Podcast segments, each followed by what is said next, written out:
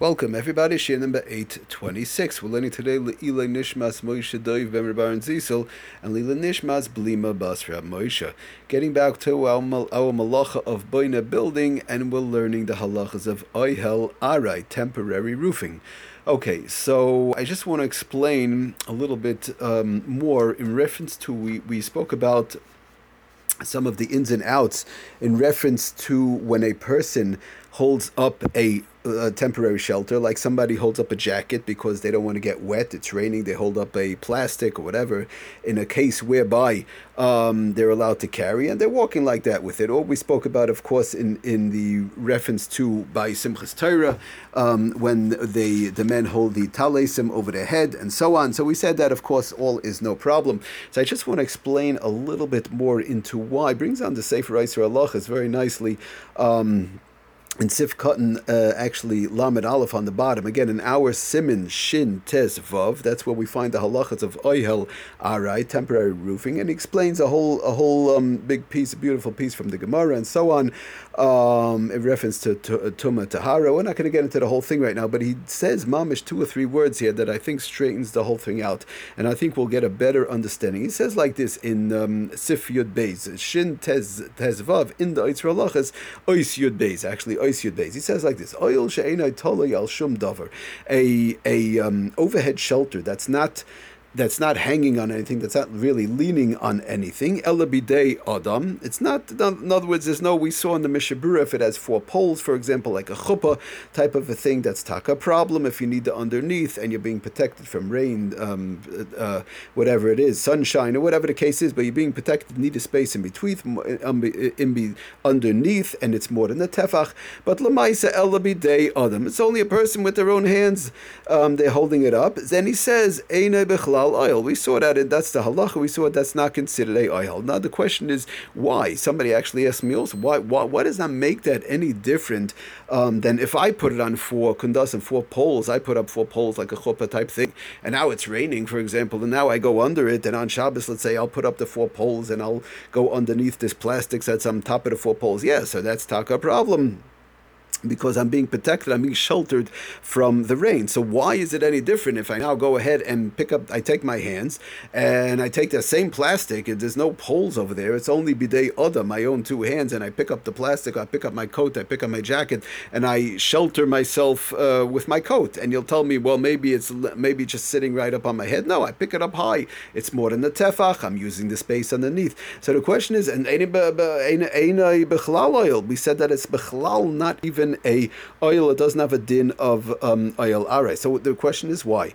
So he brings down, does the Sefer Allah, it's very interesting, mamish five words, kaim klal, because we saw from the Chazon Ish, it said, you know, the Maisa, that's the Allah, and so on. But he says, kaim klal, because the bottom line is, it's not, it's not there, it's not for any permanence at all whatsoever. What, what does that mean?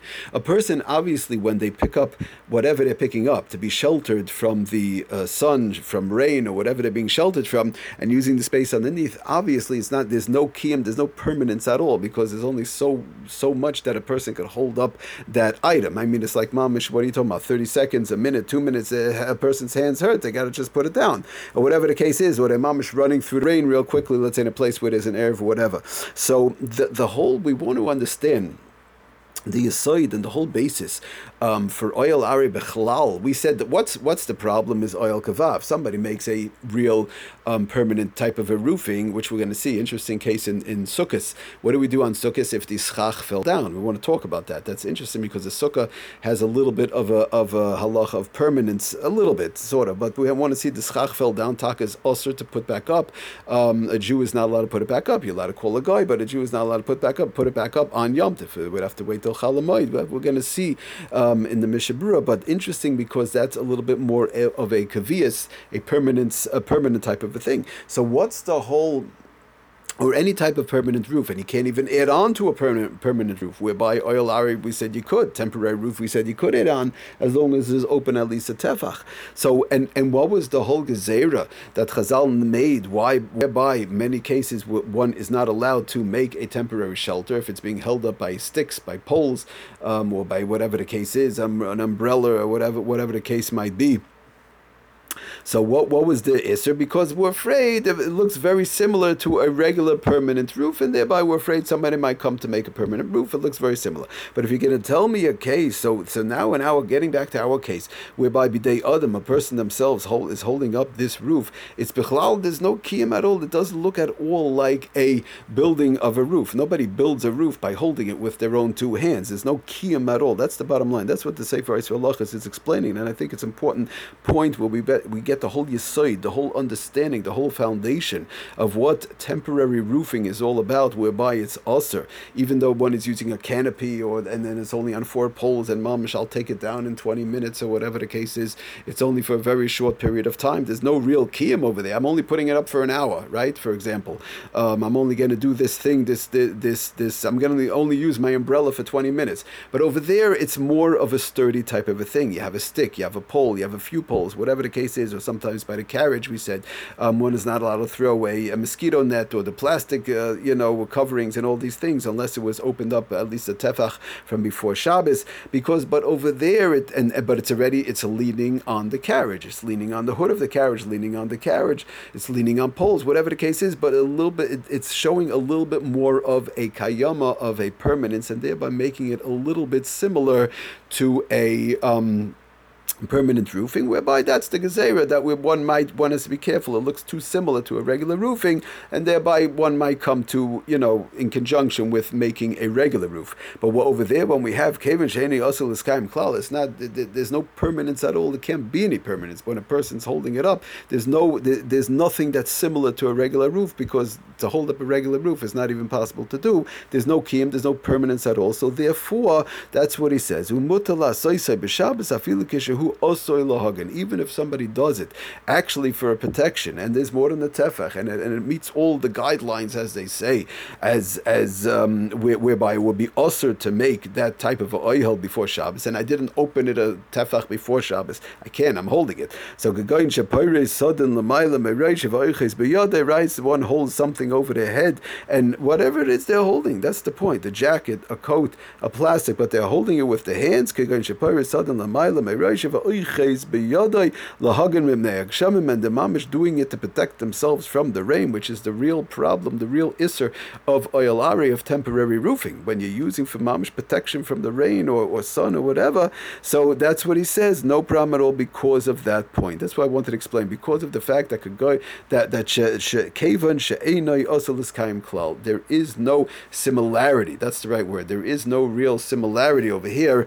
Um, between this type of an oihel when I'm covering my head by holding it up over my head, the, the jacket or plastic or whatever I'm holding to protect myself from the rain, there is no similarity to that and a regular permanent roofing whereby one might, there might be a problem whereby, you know, it's too close of a thing whereby it could be running into a problem of boina if somebody does a permanent type of a roofing. Oh, that, I just wanted to explain that.